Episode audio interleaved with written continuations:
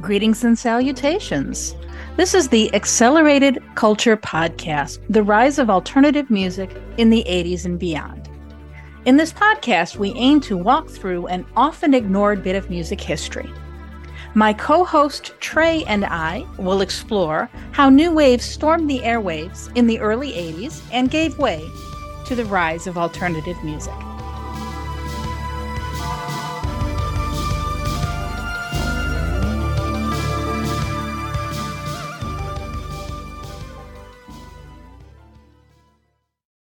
Hey, everybody, welcome back to Accelerated Culture. I'm Trey. And I'm Lori. What have we got this week, Lori? This week we decided we're going to stick with 1985, but last episode, as you'll remember, we did more mainstream pop songs. So this week we are going to highlight more songs off the beaten path, if you will, alternative songs, because we really started to see around this time the alternative subculture, I guess for lack of a better word, was really starting to take root. You know what always really annoyed me when Nirvana got credit for that 91? For alternative music? Yeah, remember all that? Nirvana's put alternative on the map. I'm like, are you kidding? Yeah, maybe down there by you, maybe down south, but no, that well, wasn't. I mean, even like, you know, MTV News and stuff was saying all that. Huh. No, I, I mean, I remember they were talking about grunge and how yeah, well, they, made- you know, they didn't really start calling it grunge until into 92.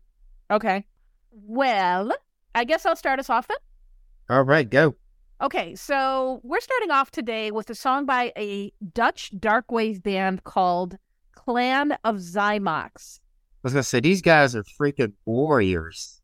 How many albums did they have out now? And they tour relentlessly. Well, let's listen to their song A Day from 1985.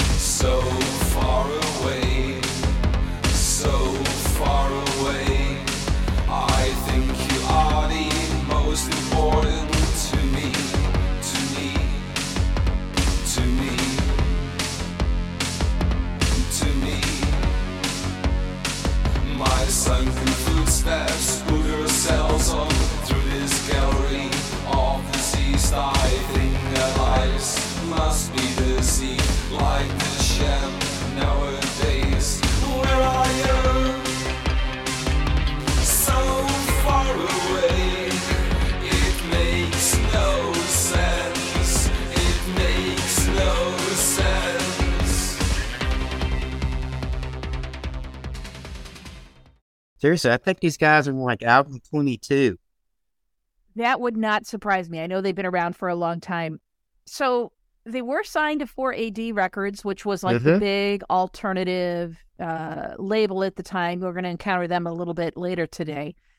Now, this song, A Day, I think was, if not their first single, their second single. And it's very hard for us to do justice for this song on this podcast because we can only play a, a short portion of the song. And there is about a two and a half minute, mostly instrumental introduction to that song that is just wild. And there's like a few places where you hear the vocalist kind of, you know, very quietly, Where are you? Where are you? And it's it's just really it, it builds this really kind of dark mood. So I, I can see why these guys are widely considered some of the first uh, dark wave artists that really uh, got any traction.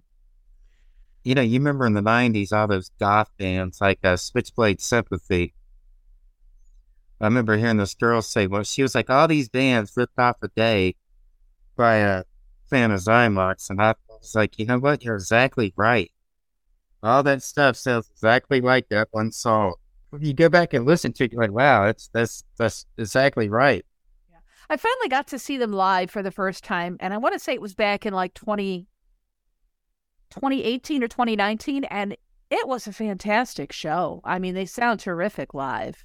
Because Ronny, he said he's got an ever changing lineup. Seems he's one of those types of bands where it's one driven person and a, you know, almost a revolving door. I think that's the case for a lot of these bands, especially the ones that have been around since the 80s. You know, I mean, it's mm-hmm. very hard to keep the same lineup for 30 plus years, you know? So, do you want to take the next song? Yes. Up next, we have Kate Bush with "Running Up That Hill" off of her Hounds of Love album from 1985.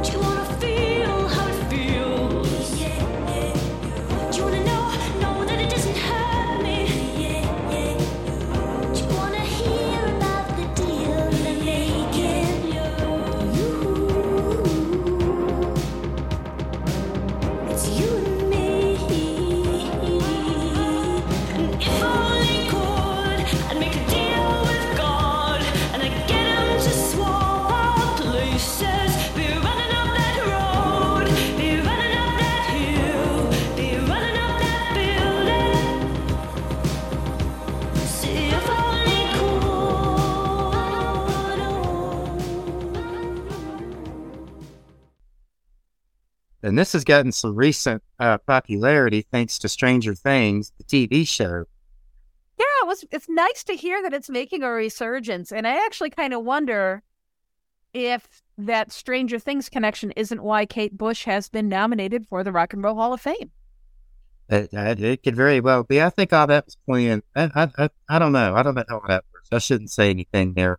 You know, Kate Bush, I feel like she didn't really catch on here in the U.S. the way she did in the U.K. I mean, she was just a sensation in the U.K., but she's one of those people that just has this distinctive, unmistakable voice.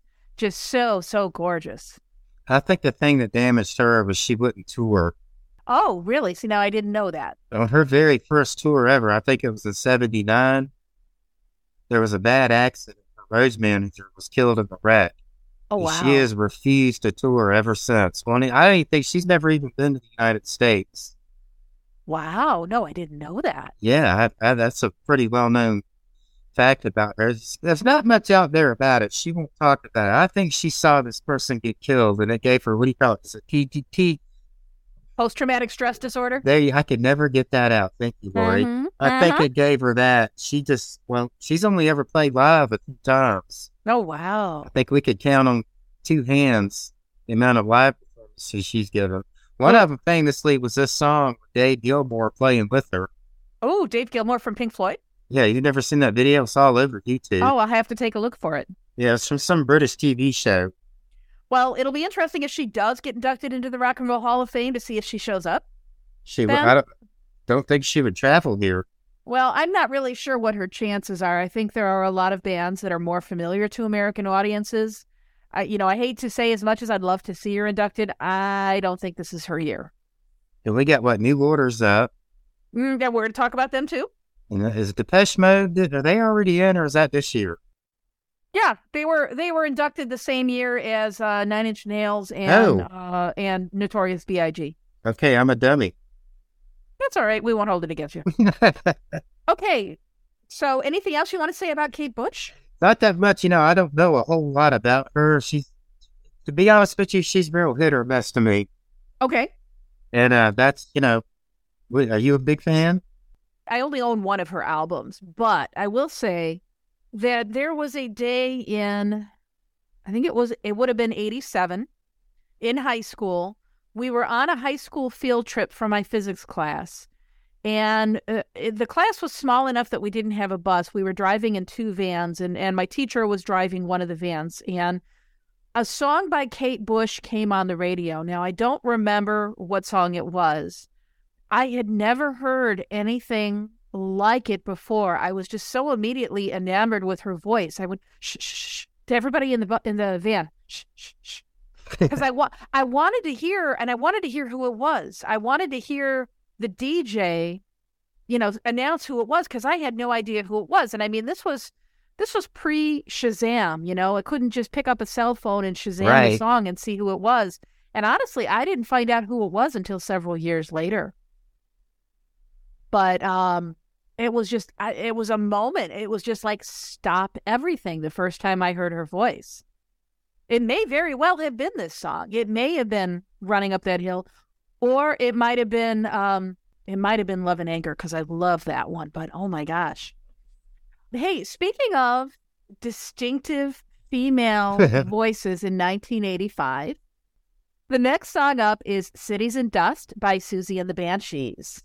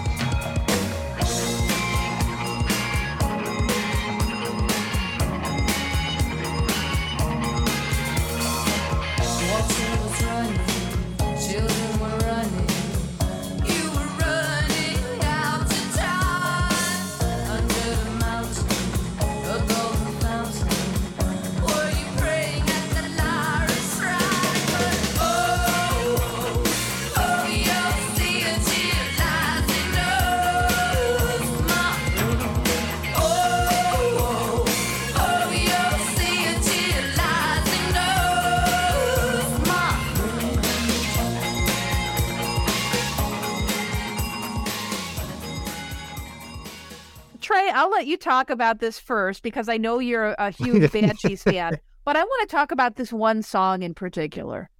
You know, most teenage boys had pictures of, you know, from the swim, uh, Sports Illustrated swimsuit issue on their wall. I had pictures of Siouxsie Sioux. Uh-huh. And uh, this was actually the, this wasn't the first song. This was actually would have been the second song I ever heard by them. This album was the first full album I ever managed to get by them. And it just blew me out of the freaking water. I don't know what was going on. You know, this was, I think, maybe the second song I heard by them too. My best friend in high school was obsessed with Siouxsie Sioux. And, you know, she she had the makeup and everything. She had a French bulldog named Siouxsie, spelled the same way as Siouxsie Sioux. But she came over to my house and she brought the 12 inch single of this song. And, it, you know, just like with Kate Bush, this was a stop everything moment Yeah. from the from the very beginning notes of this song and the subject matter i mean it's well i mean i don't know if it's specifically about pompeii oh, for sure. It, it definitely is. i mean it's definitely about a, a volcanic disaster of some sort It's about Pompeii. not the kind of subject matter that we would typically see in a pop song You know, I always say a lot of people just don't really listen to what Siouxsie's singing about. But if you've listened to hers, most of them are about horror movies or just something crazy like this. You just really got to sit down and listen closely to what she's saying. Well, I mean, just even those opening lines water was running, children were running, you were running out of time. Just, oh my gosh, I heard that. I got the chill. In fact, I'm getting the chills right now. It's just, I don't know what it is about this song. This, this is quite possibly my very favorite Siouxsie song. You know, they were very good friends with The Cure, obviously. And Robert and Steve Severin were very close at the time. And their idea of a good time was to sit around and watch horror movies. And that, you know, you can see that later on in life when I found out about that, then I was like, now it all makes sense. I was going to say, gee, that sounds like a certain podcast host that we know, Trey. Yeah. I mean, I was doing the same thing at the time too. I just didn't know these bands were watching the same weird shit I was and writing songs about it. So was this inspired by a particular movie, do you think, or was it just the, the historical? I, this is just, it was inspired by Pompeii. You know, if you've seen the 12 inch single, has an infamous, Uh-huh. is it a couple that was molten in stone or? Yeah, where it's, uh, Yeah. they were they were caught in the the ash of the Yeah. volcano, and Yeah. yes, yeah. Again, ooh, getting the chills just thinking about it. So Siouxsie, arguably one of the most influential alternative artists of the '80s. We're going to talk about a few more uh, in her circle. She's playing her first shows in what, 15 years this summer. I saw that. Do you think she's going to have any American tour dates? Yeah, she's already got one in Los Angeles at the uh, what is that thing? The that big festival. Not that hipster one, the other one. All right, hang on. I'm going to look it up. The one that Bauhaus played at last year and the blood red moon was rising behind it. The Cruel World Festival? Yes. Okay. I'm not familiar with that one. It sounds goth. It's definitely a I wouldn't they don't call it a gothic festival, but it's definitely all gothic and new wave music. Stuff we like. Well, and I, as I'm looking at the lineup here, I see several other artists that we're going to talk about today, Right, right. Including the next one, Trey, How do you not know about this already? because I don't follow tours in Los Angeles because But I'm not going to get all the way to damn Los Angeles. This is one of those things that just like Facebook exploded with it the day it happened.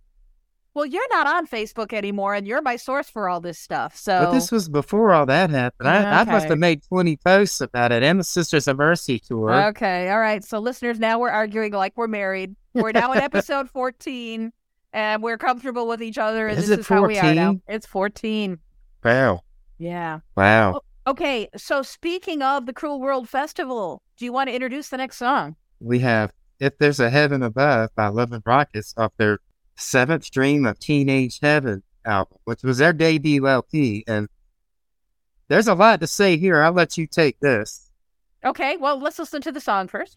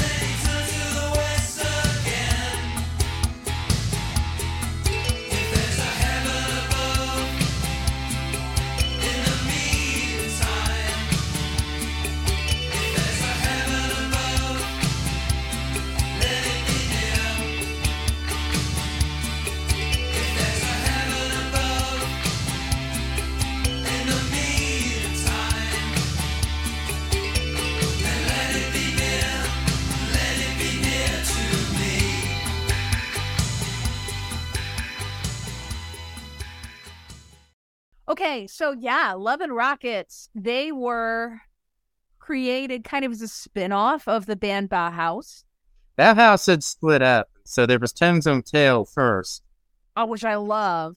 with, without Kevin Haskins, the drummer. There was a David J. that went in it. I don't know. Somebody from Bauhaus sat out on Tones on Tail. Okay, It was David J. It was David J. okay, And then they, David J. I don't know, I don't know the story behind this. Came back to the fold. They became Love and Rockets, which is named after an adult-oriented comic book that was actually produced in San Francisco. that I knew. I knew that they were named after a comic book. Right. We actually, uh, in our episode about John Hughes, we had played one of the other songs off of this album. But If There's a Heaven Above was their first single. So, it- you know, we're seeing a lot of the bands that would later go on to be very popular in the goth and alternative scene had their first singles out in 85. For sure. All these albums we're talking about, in fact, are pivotal albums in the alternative genre. Yes. But this album, I, I didn't hear it until 1987. I heard Express first. And then that gained some steam here, and they reissued Seventh Dream of Teenage. I had some special edition of it, came with a bonus single, had a Lucifer Sam on it, some other, couple other non album B sides on it. So, Love and Rockets is one of the bands that's going to be playing at this Cruel World Festival. yes, indeed, they are. They reunited Love and Rockets. Yeah, now that would be interesting to see. And Trey, the next band is also going to be playing at the Cruel World Festival. Are they? Yes, this is one of our favorites here at Accelerated Culture. I'm speaking, of course, of Echo and the Bunnymen. And the song that came out in 85 was Bring On the Dancing Horses. This is one of their best songs.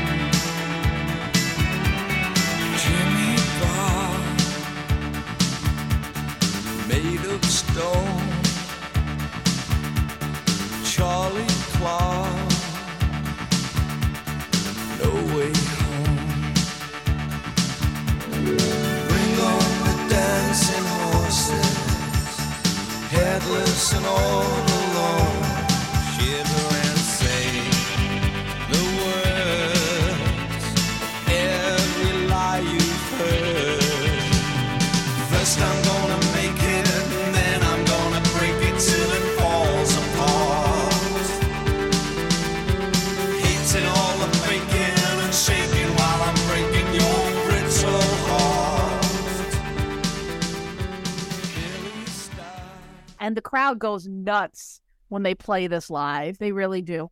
I love the uh, 12 inch version that just starts off with that keyboard riff. That's like really the only thing that's different about that. That's I just love that way that keyboard riff just kicks in there. That sequence. What was the name of this album? Ocean Rain? That's Does it. that sound right? Mhm. Yes, that's it. It's a great album. Everything they've done is great. Well, Ocean Rain is widely regarded as, I think, one of their best, if not their best, the definitive. I famously heard them at 86 on the Pretty in Pink soundtrack, which this song is on. Right. I was going to say their next album was their last album, wasn't it? Was that Echo and the Bunnymen? Yeah, That's actually the first album of theirs that I heard. the 87 one? Yeah. Lips like sugar. Yep, yep, yep. Well, they did get back together again after that, but well, yeah, I'm that saying, was- yeah, until the, what, the late 90s, that was their last album. All right. Are we moving on, or Yes. And do you want me? I mean, I know. you, you say that? I, I'm not even going to attempt that. Okay. All right. I'm probably going to slaughter this. So any Scottish listeners out there, please uh please write in if you need to correct me. The song is called Aekia Genny by the Cocteau Twins. Now, I understand that this is a Scottish slang for a seashell. That was just made up. Most of their other. Yeah. But no, you know what? Let, let's listen to a bit of this song though, because this is absolutely one of their, I think, top, top songs. Alrighty.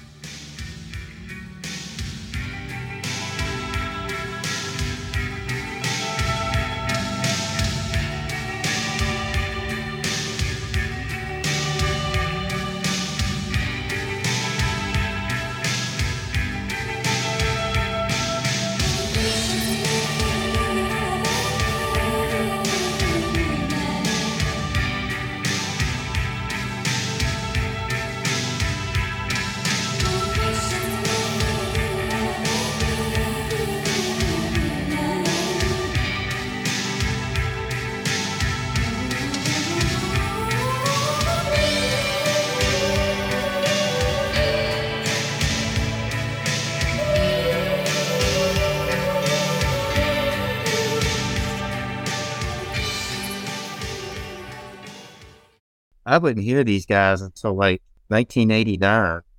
Well, so uh, Cocteau Twins, we've talked about them before. It's Elizabeth Fraser, Robin Guthrie, and Simon Raymonde. And Liz Fraser is known for her vocal styling. She has, like Kate Bush, a very distinctive voice. But most of their songs, the lyrics are what's called glossolalia, which is basically just nonsense syllables. So if you spent hours listening to the Cocteau Twin songs trying to figure out the lyrics, I got news for you. There's nothing there to figure out. Has she ever talked more about what, what, what exactly she was doing with the singing? Uh, in what way? I mean, as far as just the gibberish stuff, like especially on Heaven or Las Vegas.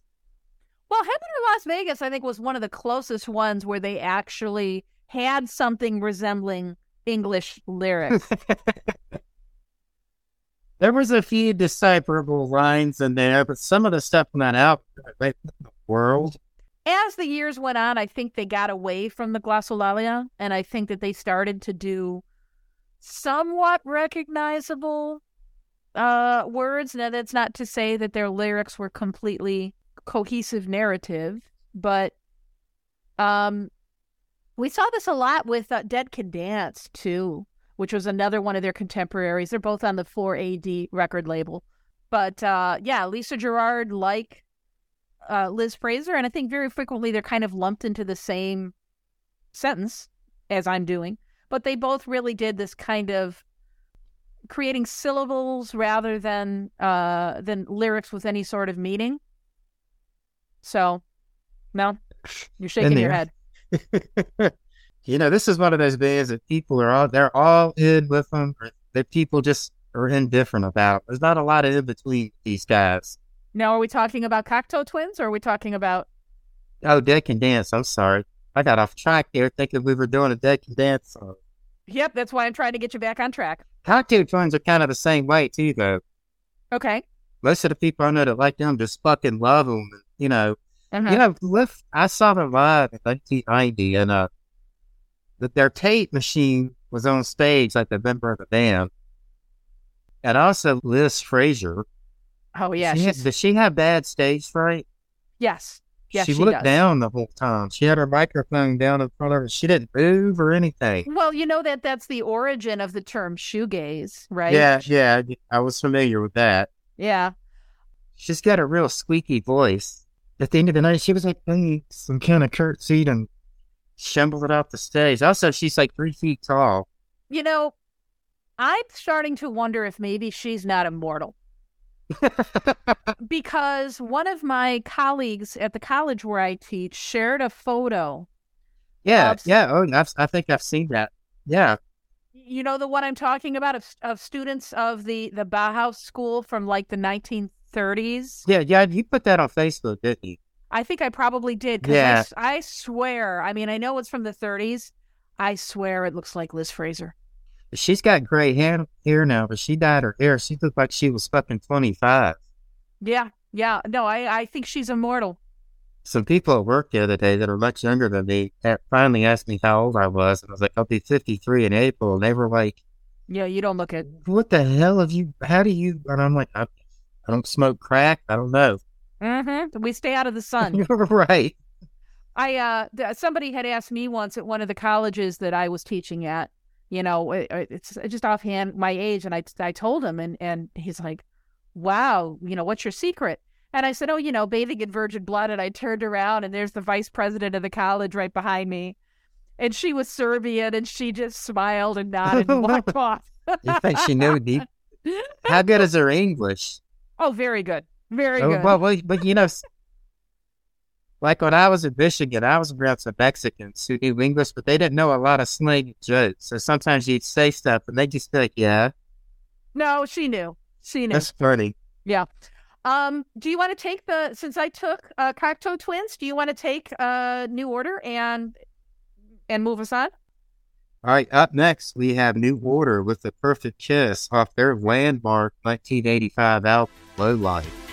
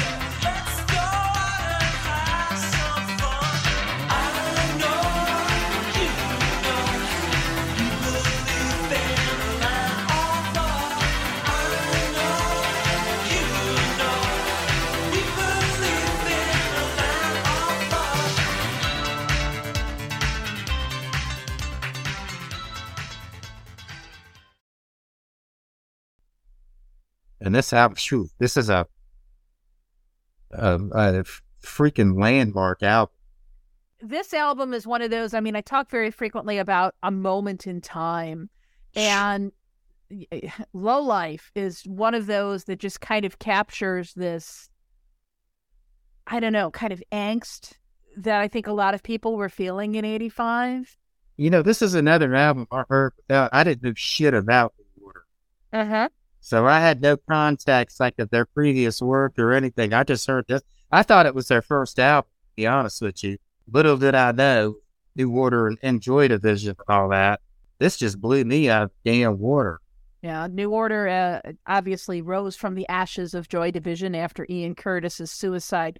Now, I'm curious to hear your take, Trey. So, as you know, New Order slash Joy Division have been nominated to the Rock and Roll Hall of Fame. How do you feel about them sharing a nomination? I think it's a good. I thought it was pretty cool when I saw it, and it, it's. I don't think Joy Division on their own has a big enough catalog to get in there, which I've seen some serious discussion about that on you know in various space when I was still on Facebook that because they only did two albums. Granted, they're landmark albums, and it's they definitely define the genre those albums, but. There's another fair argument too. The Joy Division was going to turn into New Order you know, they had toured with the Cure and Bauhaus. Actually, Robert Smith introduced Joy Division to keyboards because he had just gotten a synthesizer and was like, look at this. You know, and they had got really into them. So I don't know. What do you think? I have a problem with it. I don't like the fact that they're being treated as one band. They're two distinct bands. They don't do that for other artists. I mean, we have, you know, Well, Eric- th- uh, that's, you know, th- this is a, they didn't want to change their name. They were still going to be Joy Division. What, what was their manager saying? Well, he was like, no, you need to pick a new name. You're, you, you move on from that. Pick a new name for the band. Well, and I think that that was smart.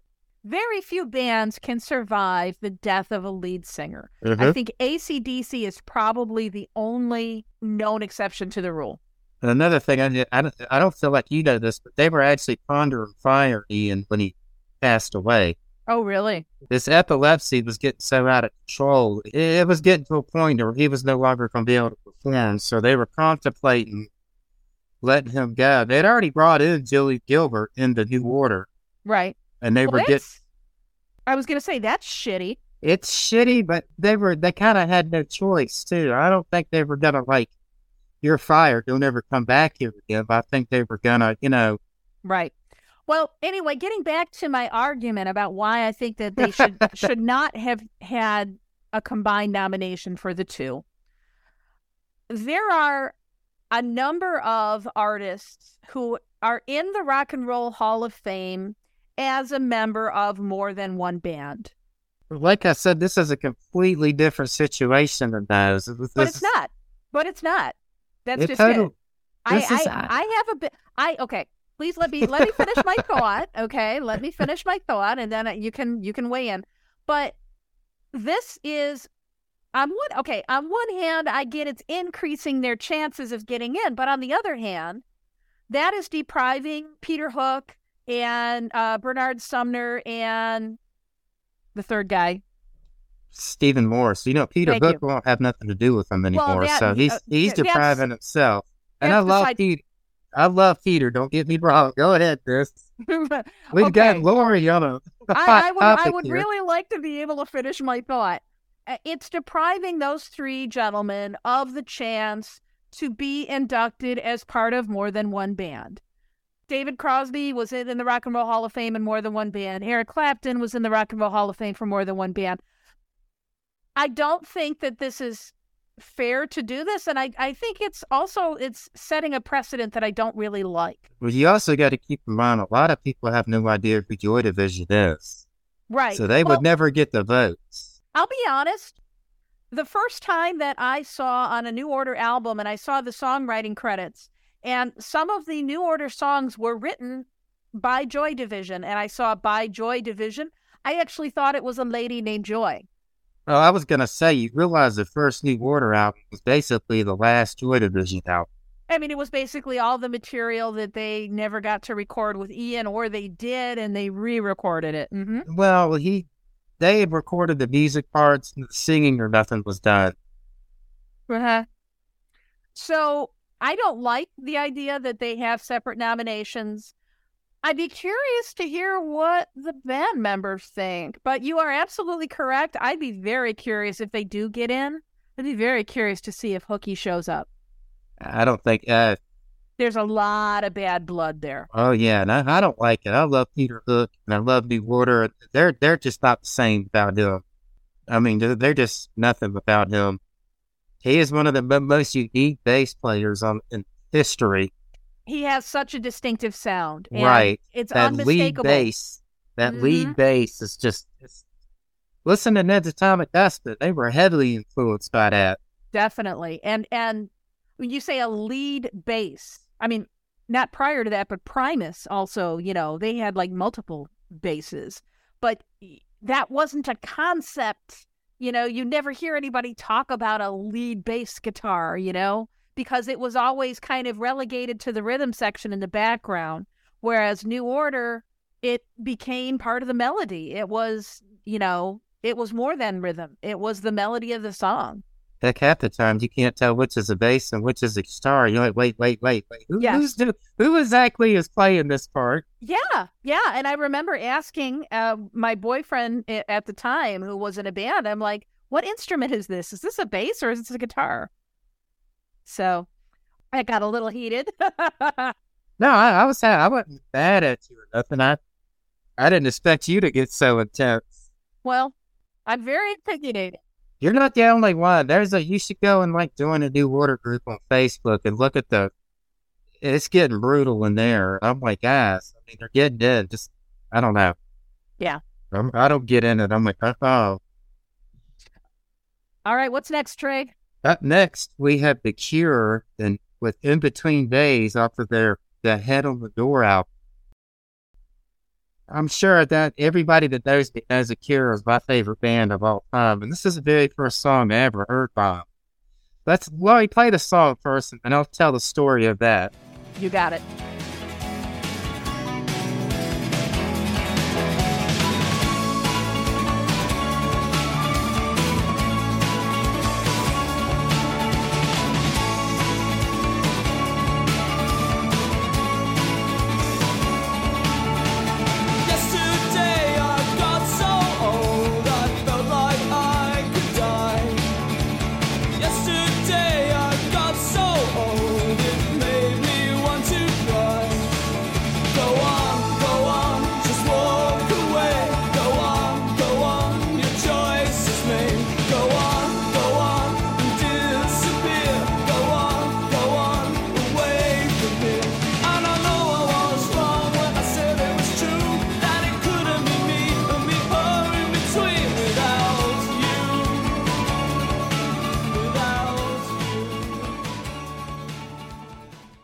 This is gonna be long. Okay. I'll break it up because they're gonna be at every episode from here on out. Okay. Because they've released they've released something every year the last the '80s. Okay. So you you want to go with it? Do you want me to talk about the song first? You start that part, yeah, and that Okay. This wasn't the first song I heard by The Cure, but this was the first song I fell in love with by The Cure. I tend to associate music with things in my life, with events, and this may come as a surprise to you or maybe not, but I was a theater kid in high school. I remember we were working on a production of a one act play, and I remember borrowing the CD from the director of the play that kind of became the soundtrack for that time of my life. Specifically, though, this song, I just listened to this song over and over and over. It's so good. I know The Cure is considered to be like goth, you know, dark music, but this is, let's face it, this is a pop song. the Cure could be top forty as much as they could goth. I mean, they Yes. were all over the place. They people, anybody that people argue with you about that, I'm like you're off your rocker. I mean, you know, they're they they have they were a goth band, they can be, but they've done so much more than that. I actually don't like hearing referred to as a goth. But anyways, Halloween of 1985. You guys, the audience out there, I know you might probably remember this story. We had just gotten MTV in our air, in my city, and uh, MTV would have guest DJs from time to time back there. You remember that, Lauren? And so on Halloween of '85, they had Elvira, Mistress, is Mistress of the Night or Mistress of the Dark? Mistress of the Dark. Mistress of the Dark. She played the In Between Days video. I really didn't know, and I, I liked the song, and I wanted to get the album. Boy, did I! I had no idea what I was walking into with that. And I got my parents to take me to the mall that weekend, and surprisingly enough, they had the album at our Camelot Music, and I got it. I taken it home and played it, and I just had absolutely no clue what to think of this. Yeah, I, I thought it was just a new wave band. I was thinking Never Let the Thompson Twins or Duran Duran or something like that. This album is, while it's far from their darkest album, there's definitely some dark, bizarre subject matter on this album. And there's a lot of stories behind these songs, which we won't be able to get into here. But the song The Blood was about a tequila they got while on tour in Mexico in 1982. And I think, but I'm pretty sure most of the rest of the album is about drugs. Songs like Screw. I, I think the song Push is about doing drugs and having sex while on them. Robert says he got the song title from having a bad case of the flu and he was hallucinating a man's face on his bedroom door. Oh, the head on the door. Yeah, which I kind of think he was probably tripping on acid, not really having the flu, and just didn't really want to say that. And then there's Close to Me, which I think is about anxiety. Well, you mentioned Close to Me, and Trey, that's the next song on our list. Indeed, it is. Let's listen to that one.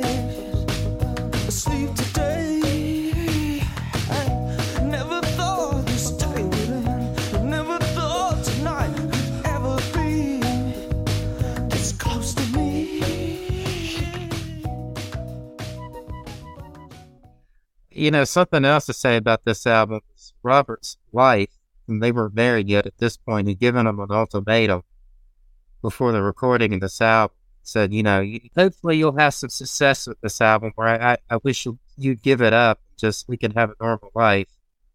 And of course, this album broke the cure free worldwide, and you know, got them. And I don't think this one really got them any mainstream success, did it? Not initially. I think it probably, after the fact, I think people started to discover it. I think In Between Days entered the Hot 100. I'm not sure about Close to Me. You're correct. Close to Me was on the U.S. Dance Club chart, but it wasn't on the, the top 100. I think In Between Days hit the Hot 100. Uh, you are correct. It we reached 99. Yeah, in between oh, I- days reached 99 in the Hot 100. W- One of the things that stands out, I think, with this one is the the clapping in the beginning for the percussion, which is a little bit unusual. And You know how they did the clapping? no, tell me. One of those little cheap, really tiny Casio keyboards you could get at like drugstores back then. It's the little clap thing. Where you the- sample, you did the sample. And, No, and- not that's right before No? they a little bit before they had those. It was just on the little rhythm thing on there at a clap, Oh, and they took it out of that. oh, well, it works.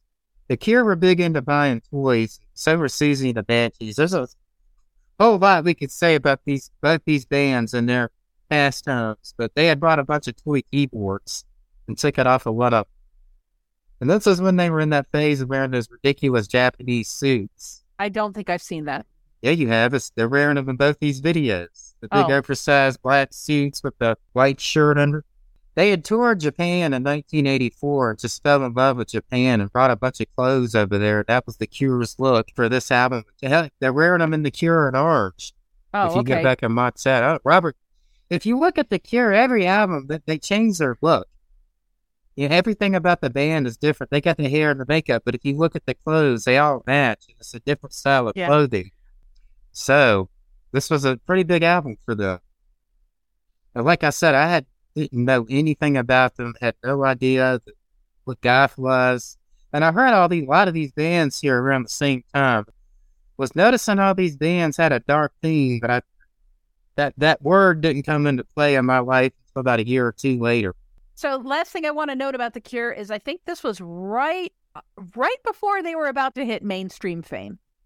I think their next album after this is when they would start to really get. Well, they had a top forty hit with just like Heaven in '87. So yeah, this this is when they started gaining steam. Yeah. This got them out there. Okay, should we move on to Jesus and Mary Chain? Yes, let's do. All right. So next we have another one of my favorite bands, the Jesus and Mary Chain. And this is off of their debut album, Psychocandy. The song is called Just Like Honey.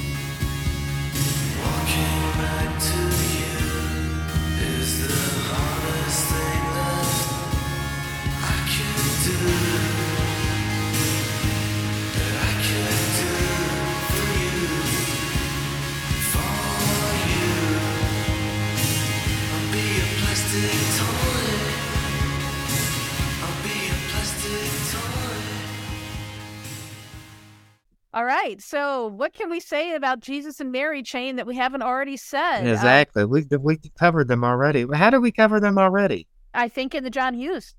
Oh yes, I think so. that's right. Yeah. They are a Scottish rock band founded by brothers Jim and William Reid.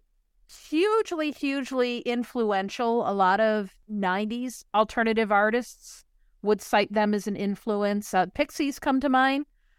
But I absolutely love this band. And I know a lot of my a lot of my friends locally don't agree with me on this. I very frequently my friends will be like, Lori, I know you love Jesus and Mary Chain.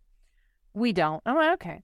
Yeah, they're fair. I don't understand people like that. They are fantastic. Oh, they are. Now they do have a bit of a reputation. They the, the brothers have a tendency to get into fist fights, and I think it's actually happened on stage a few times.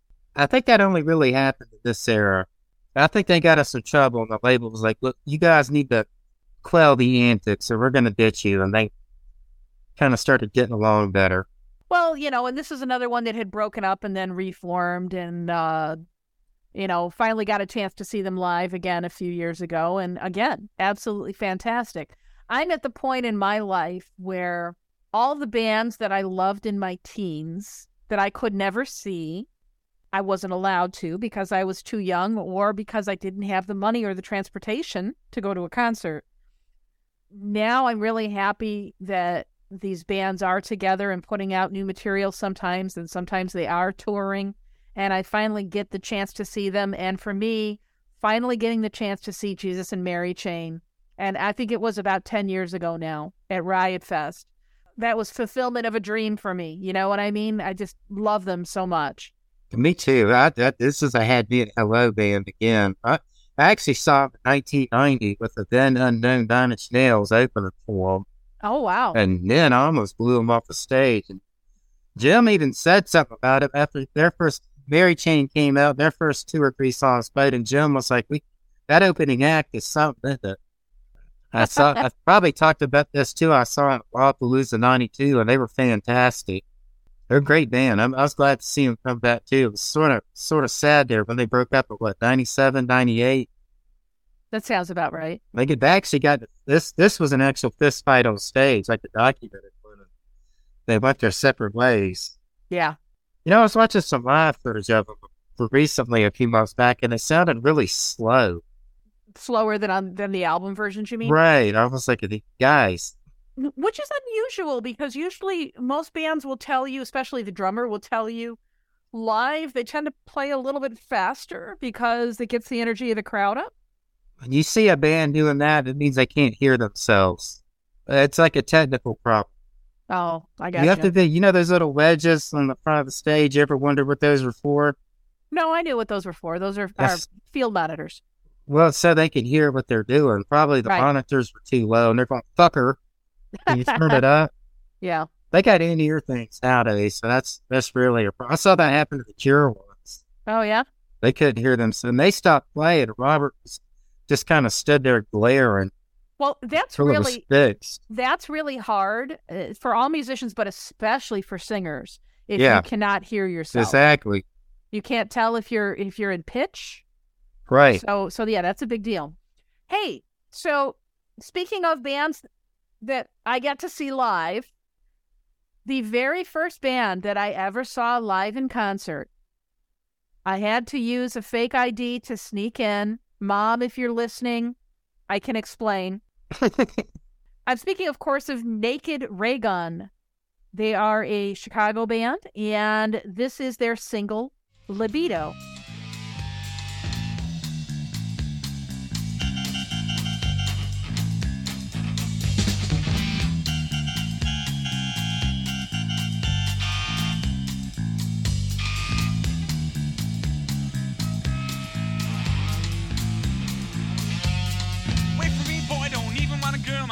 Libido's low. My libido's low. I don't want to have sex, how to play with myself. My libido's low. My libido is low. Well, I guess it happened. Just last week I got all hemmed up on too much speed and I danced till my prostate it fell out.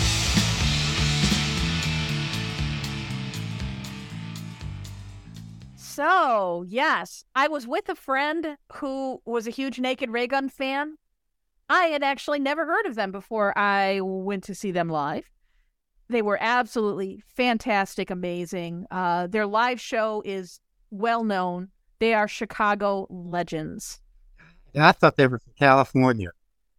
Yeah, now why is that?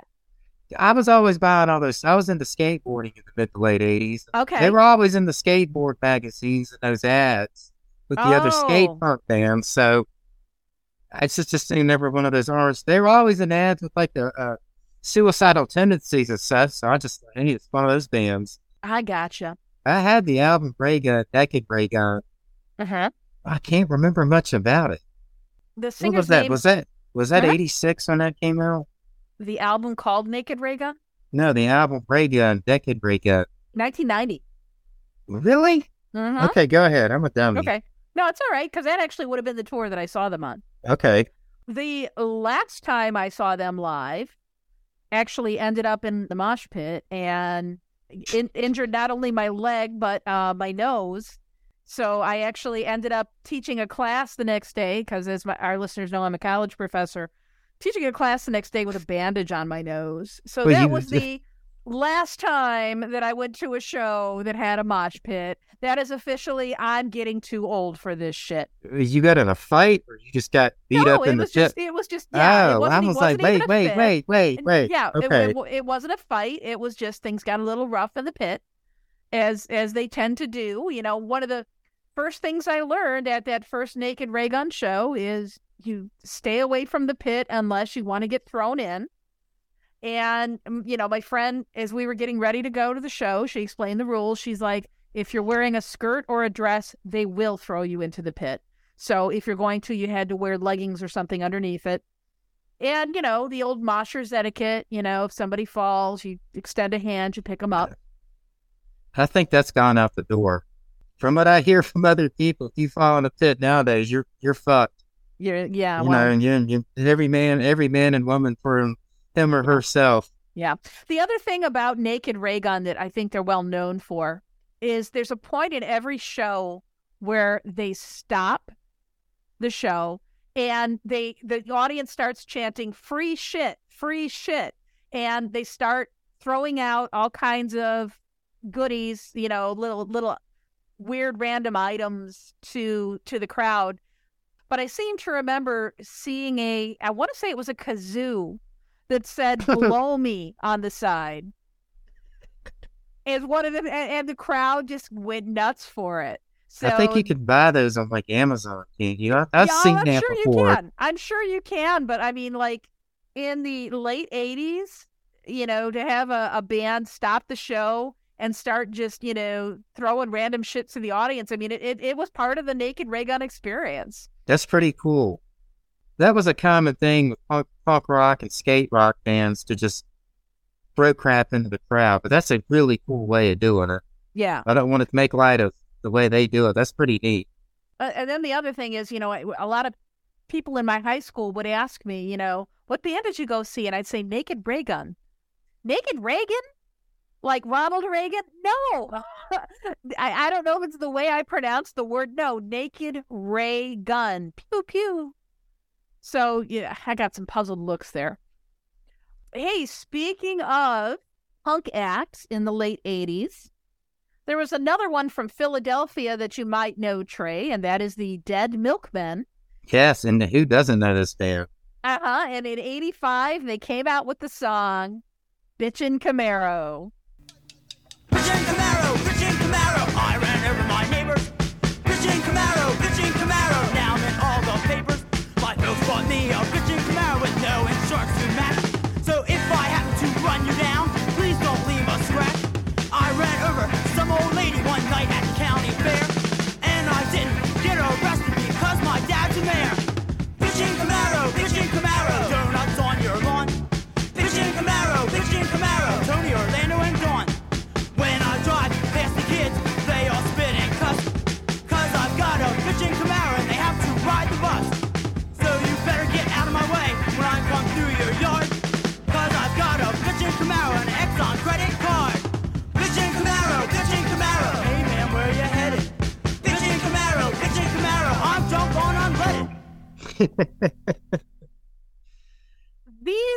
guys are freaking hilarious. And I mean, I know I only played part of the song, which doesn't really do it justice because there's this whole build up to it where they're talking about buying a Motley Crue album to so because the money is going to go to get the band members out of jail and it, it's the whole song is hilarious. I mean, you are just as likely to hear these guys on Dr. Demento as you were on any like alternative uh, radio station. You know, I actually heard, I think it, what's the singer's name? Oh, I actually heard him say once they didn't really expect to have any success. They were just sort of, you know, fucking around with this first album. The next thing you know, they're selling copies of it, touring, which is kind of cool. right. And of course, you know, we'll be hearing a lot more from these guys over the course of the next five or six episodes of the show. Bitchin' Camaro was just absolutely hilarious. And for a teen girl, the Camaro was like the cool car. If you were dating somebody that had a Camaro, you know, you were the shit. So those were all over down here. That was, you know, I'm in Georgia, so you know the rednecks and their Camaros, the IROCs, and all that stuff. We used to play this song to annoy those people. I can see why Seriously. it would. Yeah, I can. I mean, it's definitely not without a sense of irony. people like me were we were truly outcasts. So anything we could do to throw it back at them, we we were on it. Being subversive, huh? Yeah, these guys helped us out greatly. Thanks if you listen to one of you. Okay, we got two more songs left, Trey, and I think these two are both songs that I picked. But uh, do you want to introduce the Oingo Boingo song, or Okay, up next we have Oingo Boingo and their song Just Another Day off of their Dead Man's Party release. And this is another album basically put a band on the freaking map. And so let's listen to it.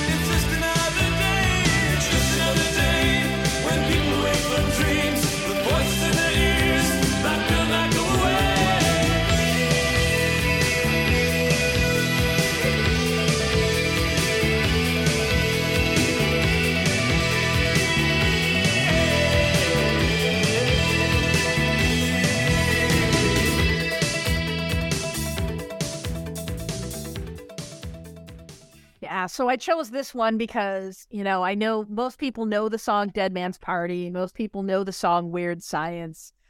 This was one of their singles off the album, and I, quite frankly, I think this is the best track on the album. This is a great song. I got a soft spot for No One This Forever, but hey, Oh, I love that. Well, we played that one in the Halloween episode. right, right. Oingo Boingo, again, one of my absolute favorite bands of the 80s. Danny Elfman is a musical genius. I mean, this whole album from start to finish, there is not a bad track on It's it. no, it's a great album. it really is. The thing is with Oingo Boingo is they could be real hit or miss at times. Well, I think they kind of got a reputation as a little bit of a novelty act. I don't think that was helped by them appearing in, like, for example, Back to School. And I don't, I don't think that that's a fair assessment. I, I think that they are a lot more than that. I agree, and they got a lot better when they started leaning away from the sky mm-hmm. ska stuff. But then it, they kind of kept it in their own unique way. They just sort of redefined it. And this is one of those bands, there was like 98 people in it. I got that uh, Halloween vibe that came out. Yes. Oh, that was fantastic. And I didn't, I didn't, I was like, I didn't know there was 300 people on this band. What the hell? I'm 300. But How you know, many th- people are on that stage? this is one of the bands that I will forever regret not being able to see them live, Me and they are I- never going to get back together. Did they even really do any big widespread tours? They were mostly Southern California. I think they did a farewell tour in Yeah, and apparently it came right in two cities, minutes from me, and I didn't mm-hmm. catch wind of it. Well, and it came here to Chicago too, but I was just not in a position financially or emotionally to to go to a concert at that time. But that's another story. But that is, I think, one of the great regrets of my life is never being able to see Oingo Boingo live. And I have a dear friend who's originally from Southern California, and he has seen them so many times, and I am so jealous. Yeah, When he tells me, you know, all, all these stories about their concerts and stuff, I'm just so jealous. You know, I didn't know. I, I, I didn't like this album when I got it. No, No, I didn't know. I didn't know. I, I was like, what the hell is this? it's kooky. It's quirky. It grew on. It grew on me, obviously, over the years. But first, I was like, this is hideous. What is this? It is heavily ska influenced, but also, you know, Southern California, you're right on the border of Mexico. There are a number of Mexican Americans in the band, and a lot of their songs, a lot of their themes draw very heavily on Mhm. Themes like, you know, Day of the Dead and, and things that are uh, common to their culture. Really a very cool blend. It's very unique. Uh, other bands have tried it, but I don't think anybody has succeeded in the way that Oingo Boingo has. You know, if you ask me, they really hit a stride with this album. Their, their final album is just one of the most underrated albums in history, I think. Now, when you say their final album, which one are you talking about? Do you mean What their is it? final studio album, or do Their you fi- mean their? the final studio album, the one from '94 with their, God, what is that song? Where he's making fun of Republicans, the single off the album. Insanity? Insanity was yes, that the name? yes. You know what? That was the one Oingo Boingo song I was disappointed by. Didn't like it. No, I, I was a little bit disappointed. I think I, I had higher expectations at that point. God, I was but playing the shit out of that. Was it '94?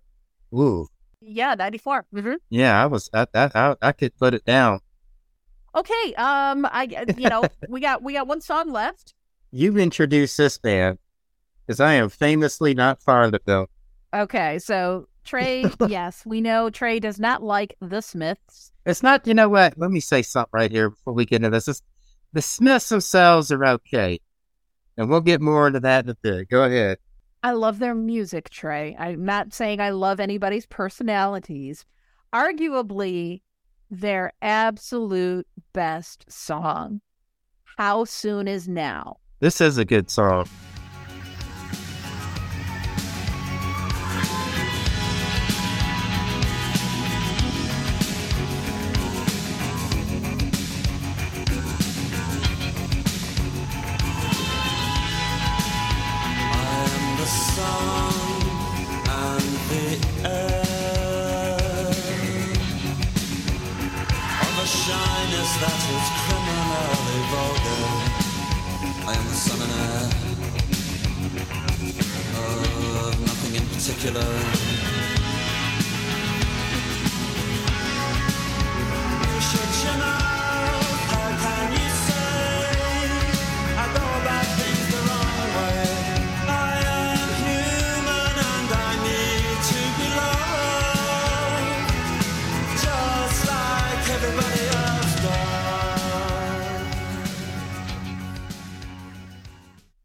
So this was originally a B side of their single from the previous year, William, It Was Really Nothing.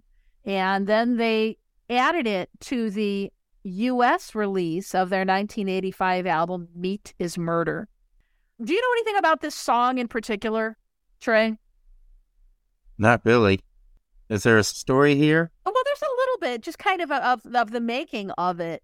So Johnny Marr, as you know, legendary guitarist, he was in the studio with his bandmates Andy Rourke and Mike Joyce, and they were messing around, and they actually uh, were riffing off of "That's All Right" by Elvis Presley. You know the song? Yeah, I do actually. That's all right, mama. Yeah. So they were riffing off of that. And so Johnny Marr came up with a guitar riff kind of loosely based on that. But they ran it through a tremolo filter. Actually, they ran it through three different tremolo filters set to completely different oscillation frequencies. And that's how they created this kind of like warped, or I mean, to me, it almost sounds like underwater kind of sound with the guitar. And so they recorded like 15 minutes of tape, just that. The demo that they recorded, they called it The Swamp. That's what they wrote on the tape. And then they gave it to Morrissey.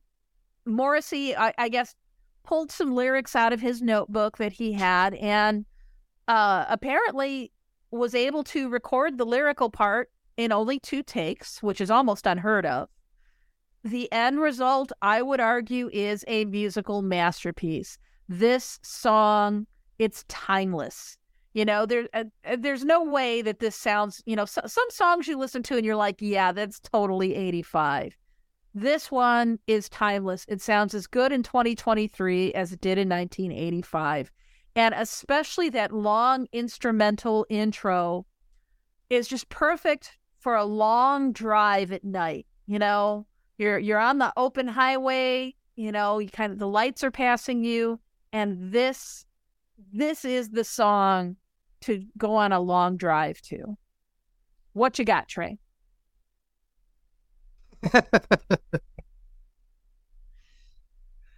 I yeah, uh, they just you know they really they never grabbed me.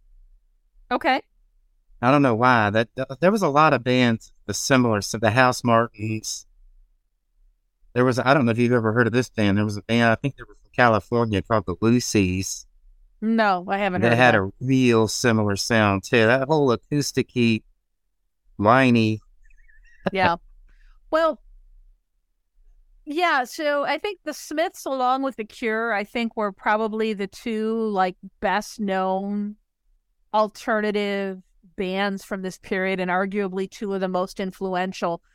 I think I mentioned to you before we started recording, Trey, there have been a number of times where I have bought tickets to see Morrissey. And every time I've bought tickets, the concert has been canceled. And that's where I take an issue with this guy because, you know, he's cost a lot of people a whole lot of money. And that's just not cool. You, you know, disappoint the people that stood there. These Morrissey fans are rad. I mean, they're buying merchandise, they're buying his records, his singles, his, you know, and to treat the people that have put you where you are like that is just really uncool to me. Yeah, Morrissey really has a reputation. There was some rock magazine that posted recently like the 25 most difficult singers, and Morrissey, big surprise, was number one. In 2015, I went to a uh, Elton John show in my hometown of Augusta with my dad. Our seats were next right up on the soundboard. It's a really small civic center here, and they have to really cram stuff in. So our seats were basically the soundboard was on my right shoulder. I looked over, and one of the guys back there operating it was wearing a Skinny Puppy shirt. But we kind of exchanged glances two. This was about an hour before the show started, so they were just kind of hanging out waiting. When I finally went full shirt, I got to talking to the guy. He said, I've worked for a lot of bands that you you probably into. And I don't know how it came up, but he was talking about he worked for Morrissey for a week once.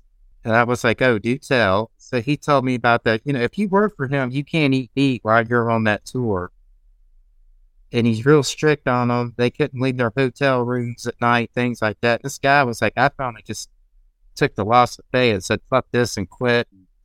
And this was about two months before that infamous article went online circulating around Facebook, which I'm sure you saw, Lori, where some other people who had worked for him before came out was like, look, you, you wouldn't believe what this guy does. So it was, it was pretty interesting. And, I, you know, I didn't doubt the guy one bit, things he was telling me, but when that story came out, I was like, holy shit, that dude was 100%, you know, telling me the truth here. I I I I got nothing. I I don't. I mean, that It, The it, thing- it, it sounds like he's very very high maintenance. it seemed, you know, the, uh, the guy, that the thing this guy I was talking to seemed to have the most issue with was being locked in his hotel room at night. He was like, you know, man, I don't go out.